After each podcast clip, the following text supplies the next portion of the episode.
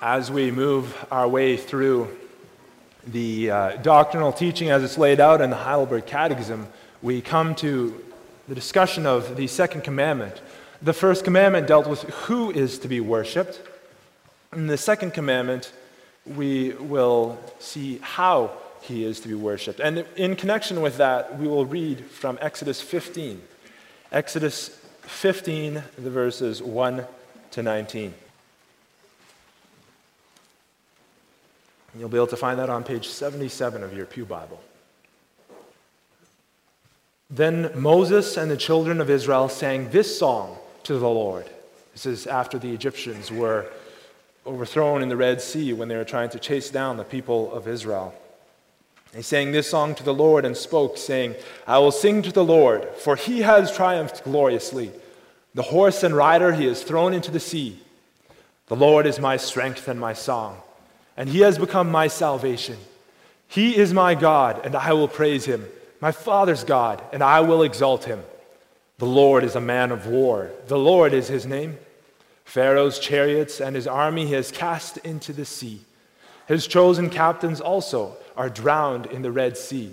The depths have covered them, they sank to the bottom like a stone. Your right hand, O Lord, has become glorious in power. Your right hand, O Lord, has dashed the enemy in pieces. And in the greatness of your excellence, you have overthrown those who rose against you. You sent forth your wrath, it consumed them like stubble. And with the blast of your nostrils, the waters were gathered together. The floods stood upright like a heap. The depths congealed in the heart of the sea. The enemy said, I will pursue, I will overtake, I will divide the spoil. My desire shall be satisfied on them. I will draw my sword, my hand shall destroy them. You blew with your wind. The sea covered them. They sank like lead in the mighty waters. Who is like you, O Lord, among the gods? Who is like you, glorious in holiness, fearful in praises, doing wonders? You stretched out your right hand, the earth swallowed them. You, in your mercy, have led forth the people whom you have redeemed you have guided them in your strength to your holy habitation. The people will hear and be afraid. Sorrow will take hold of the inhabitants of Philistia. Then the chiefs of Edom will be dismayed. The mighty men of Moab, trembling, will take hold of them. All the inhabitants of Canaan will melt away. Fear and dread will fall on them. By the greatness of your arm, they will be as still as a stone, till your people pass over, O Lord till the people pass over whom you have purchased. You will bring them in and plant them in the mountain of your inheritance, in the place, O Lord, which you have made for your dwelling, the sanctuary, O Lord, which your hands have established. The Lord shall reign forever and ever. For the horses of Pharaoh went with his chariots and his horsemen into the sea, and the Lord brought back the waters of the sea upon them. But the children of Israel went on dry land in the midst of the sea. So far. Now, in connection with that, we will read from the Heidelberg Catechism, Lord's Day 35. Lord's Day 35, dealing with the second commandment. And you'll be able to find that on page 552 of your book of praise. What does God require in the second commandment? We are not to make an image of God in any way nor to worship him in any other manner than he has commanded in his word. May we then not make image, any image at all? God cannot and may not be visibly portrayed in any way. Creatures may be portrayed, but God forbids us to make or to have any images of them in order to worship them or to serve God through them. But may images not be tolerated in the churches as books for the laity? No, for we should not be wiser than God. He wants his people to be taught not by means of dumb images, but by the living preaching of his word. Beloved congregation of our Lord Jesus Christ. For those of you who were here last week, you may remember the example that was used of the pagan who moved his idol from the backyard to the front yard in order to make himself better again. Others of you may remember us speaking about the golden calf, the idol that the Israelites placed on the foot of Mount Sinai. Having heard that and reflected on the fact that our eyes need to be focused on God alone, on our Lord Jesus Christ, you might be thinking, why is this second commandment necessary?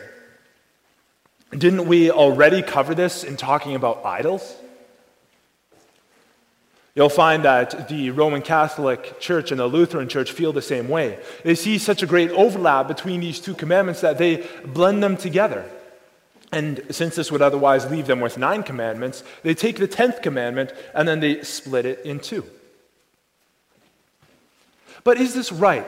Is there so much overlap between the first and the second commandment that there's actually no difference between having no other gods in your life and images? Let's take a moment to reflect on that phrase that we read this morning as we were reading the law. In verse 3 of Exodus 20, we read the phrase, You shall have no other gods before me. This is not to say that we should have no other gods in the number one place, that we, just to say that we should have no other gods in the number one place before me. No, Rather, we should have no other gods at all in the presence of God. Wherever God is, there should be nothing else vying for his position. We should fix our eyes on him alone. In verse 4 of Exodus 20, we read, You shall not make for yourself a carved image, any likeness of anything that is in heaven above, or that is in the earth beneath, or that is in the water under the earth. And now, before someone suggests that this rules out any artwork, we see a section added to give context to this command. You shall not bow down to them nor serve them. So we can see it's pretty specific. The images that we cannot have are images by which or through which we intend to render service to God. You see, in the ancient Near East, everyone had images by which they worshiped their God. Their gods could be controlled in that way. They could make them do what they wanted. They could understand that particular God's strengths and weaknesses. If you had a God that was, say, in the shape of a bull, that would represent strength, power, and fertility. Or if you had a God in the shape of something else, that would represent that particular strength of that God. Each different God could be shoved into a category that you needed him in. And when you needed to pull, when you needed him after that, you could just pull him out of the box that you had left it in. You worship that God in the way you want, offering to offering the particular image that you need a particular favor from in that particular area of your life. And then you put that God back in its corner in your mental space and forget about him until you need him again. In light of that, suddenly it becomes crystal clear what the difference is between the first and the second commandment. God is a God who transcends all. He can't simply be pulled out of a mental corner and then shoved back in when we are done with him. He doesn't just have dominion over one area of life. He is not the God that you pull out when you need help with this particular thing or that particular thing. He's not simply a in case of fire, break glass kind of God. He's sovereign over all. He is transcendent. He is eternal, incomprehensible, invisible, immutable, infinite, almighty, perfectly wise, just, good, and the overflowing fountain of all good. The first commandment says, This is your God.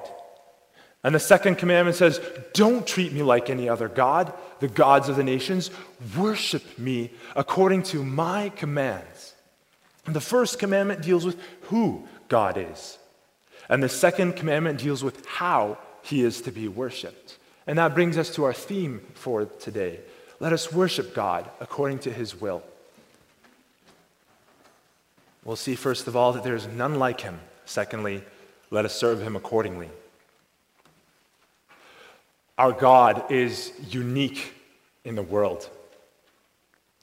In our text, Exodus 15, we read we read, Who is like you, O Lord, among the gods?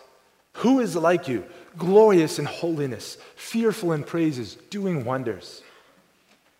The Israelites were very well aware of the unique nature of their God.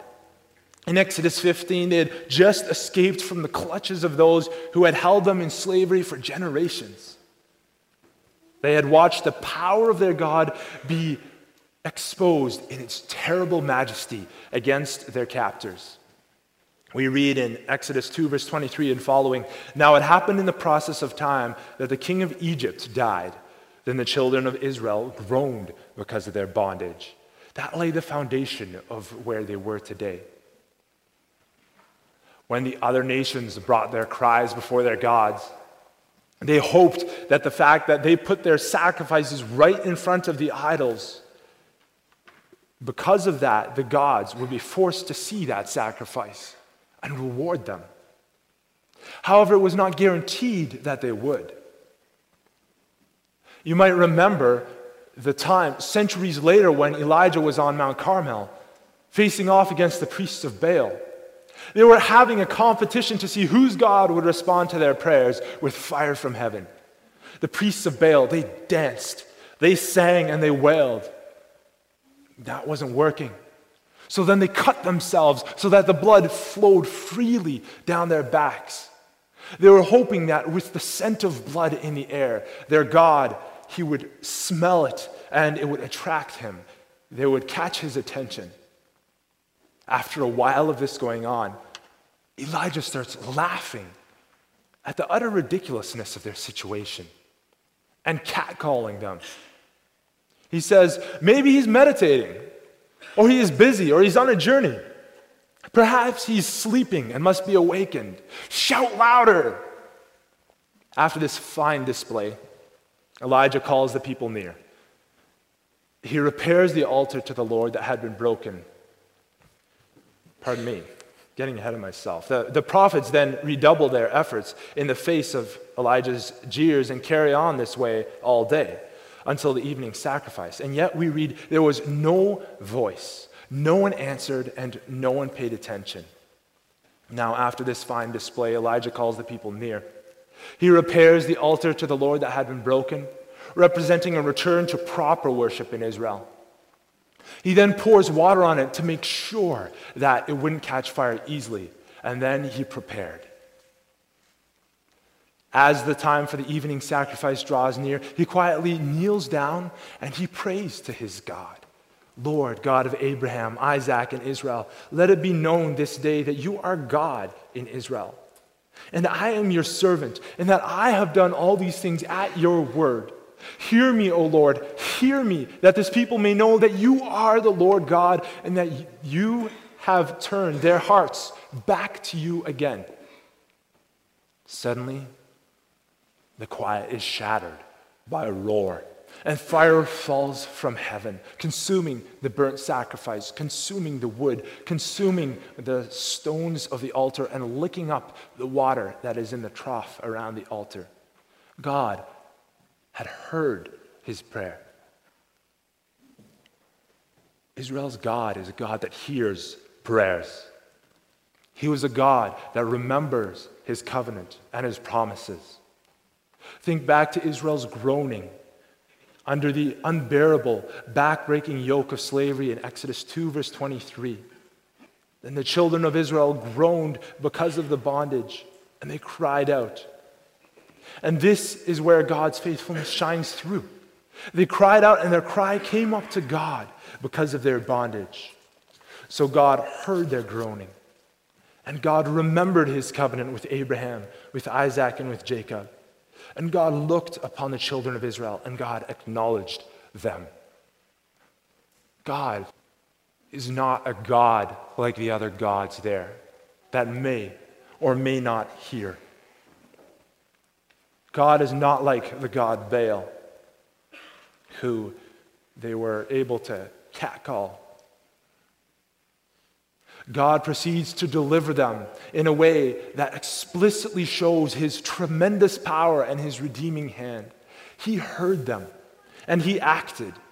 He acted in a way that far outshone anything that they could possibly expect and anything that the gods of the nations around had done.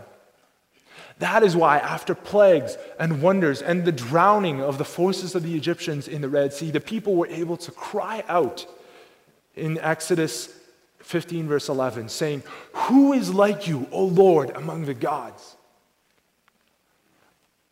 Our God is a God of redemption, He's a God of wonders. And He has shown that to us most clearly today through the sacrifice of His Son. There was an unfathomable chasm between us and God caused by the depth of our sin. There was an unbreachable wall created by our stubbornness and rebellion. There was an unclimbable mountain created by the debts that we had incurred, piling up one on another on another, increasing daily at a tremendous rate. But God crossed the chasm with the bridge made of the cross. He breached the wall with the power of his love. He erased the mountain of the debt with the blood, payment in blood of his very own son.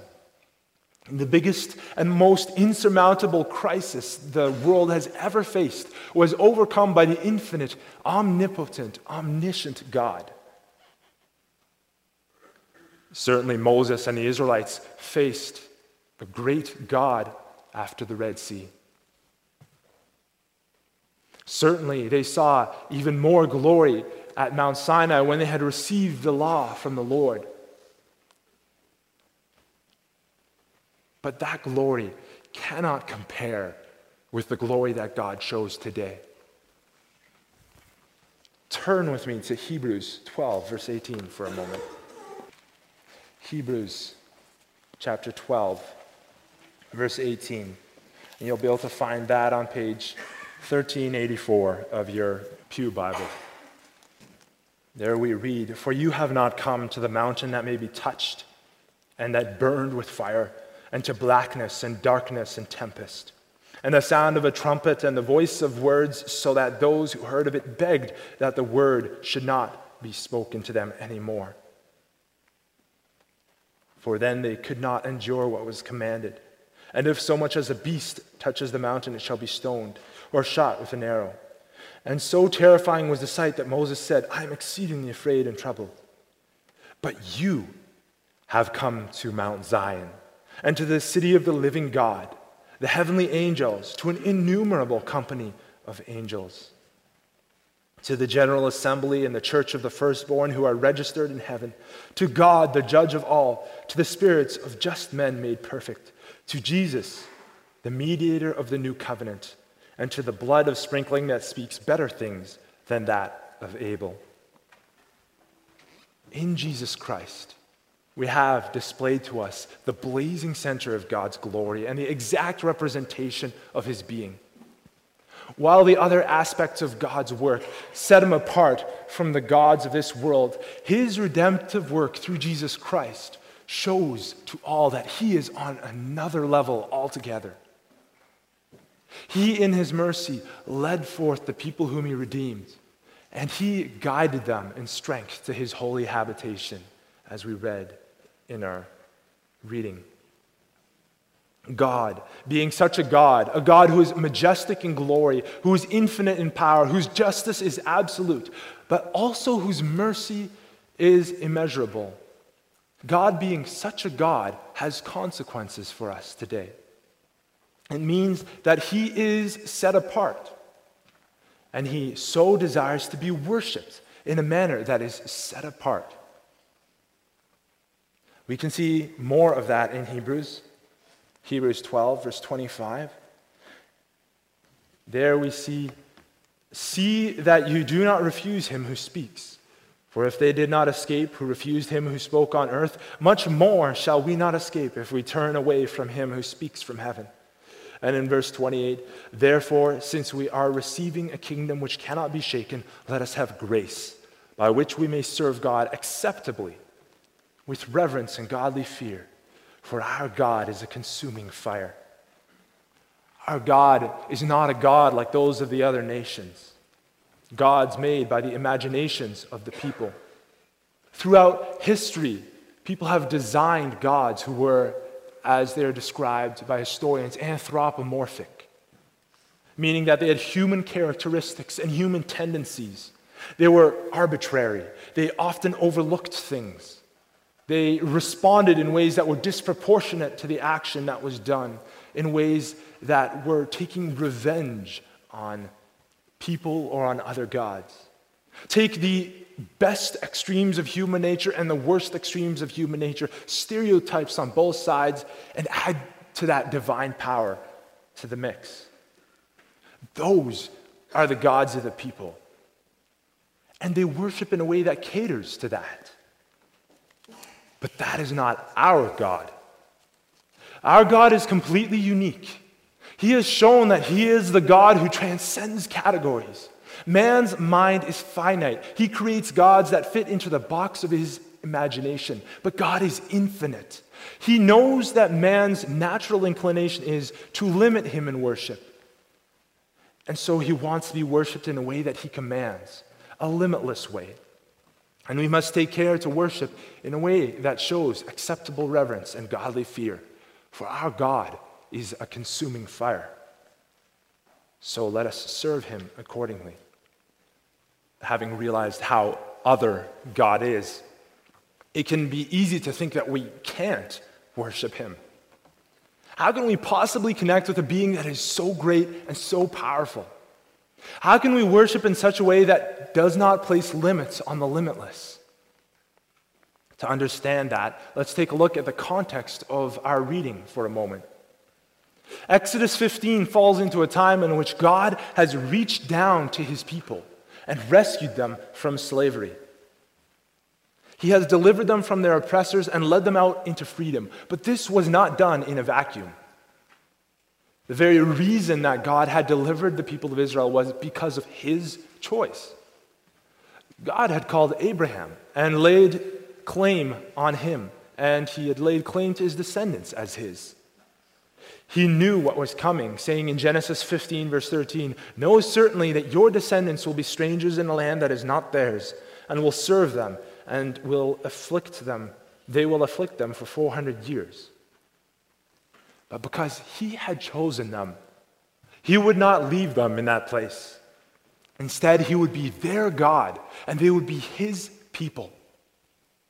So, centuries later, he raised up Moses to lead his people. Moses was a sign that God had not forgotten his people, nor his promise to Abraham. And as a symbol of this, he gave to Israel a special name through Moses by which to call him Yahweh. Granting Israel this name was a symbol to them of that special relationship that he had with them. He had chosen them. He had redeemed them, He had delivered them, and He wanted them to know Him. However, God didn't want His people to know Him like they thought they knew the gods of the nations around. God wanted His people to know Him as He had revealed Himself, as Yahweh, their God. He was their God and they were His people, and He would teach them all this. Because of that, he eventually led them to Mount Sinai to receive the law. That is why images were so abhorrent to God. He wanted their allegiance to be to him, not to some image of him. He wanted them to know him, not to try and manipulate some idol to do their bidding not to try use an idol to direct their thoughts to him. Instead, it was his word and his law that should be dear to his people. His prophets proclaimed his relationship with his people and called them to return. There was so much more in the word that was at work here than a simple image could bring forward. For God, it was His word in the minds of His people, written on their hearts. That was His declaration for their future as well. As the prophet Jeremiah proclaims in chapter 31, verse 33 of his book, I will put my law in their minds and write it on their hearts, and I will be their God, and they shall be my people. No more shall a man teach his neighbor, and every man his brother, saying, Know the Lord, for they shall all know me, from the least of them to the greatest, says the Lord. For I will forgive their iniquity, and their sin I will remember no more. The law the message of redemption, the declaration of the relationship and of being their God. How could an image possibly wrap up all that beauty, that grace, that love, that mercy? How could an image tie all of that together? It couldn't possibly. All it could provide was a caricature, a cheap knockoff, something that could only provide the part and not the whole. So, what about images today? Okay, clearly idols in a Hindu temple are off limits for us, but what about, say, something like a crucifix? What about an image of Jesus Christ? Are we allowed to worship God through that? Or use that as a book for the laity to direct our thoughts and our hearts towards God? Our catechism states it pretty plainly no. For we should not be wiser than God. He wants his people to be taught not by means of dumb images, but by the living preaching of his word.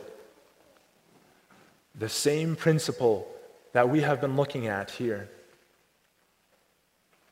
also comes out in this question and answer of the Heidelberg Catechism that the Word of God, the message of redemption, is central.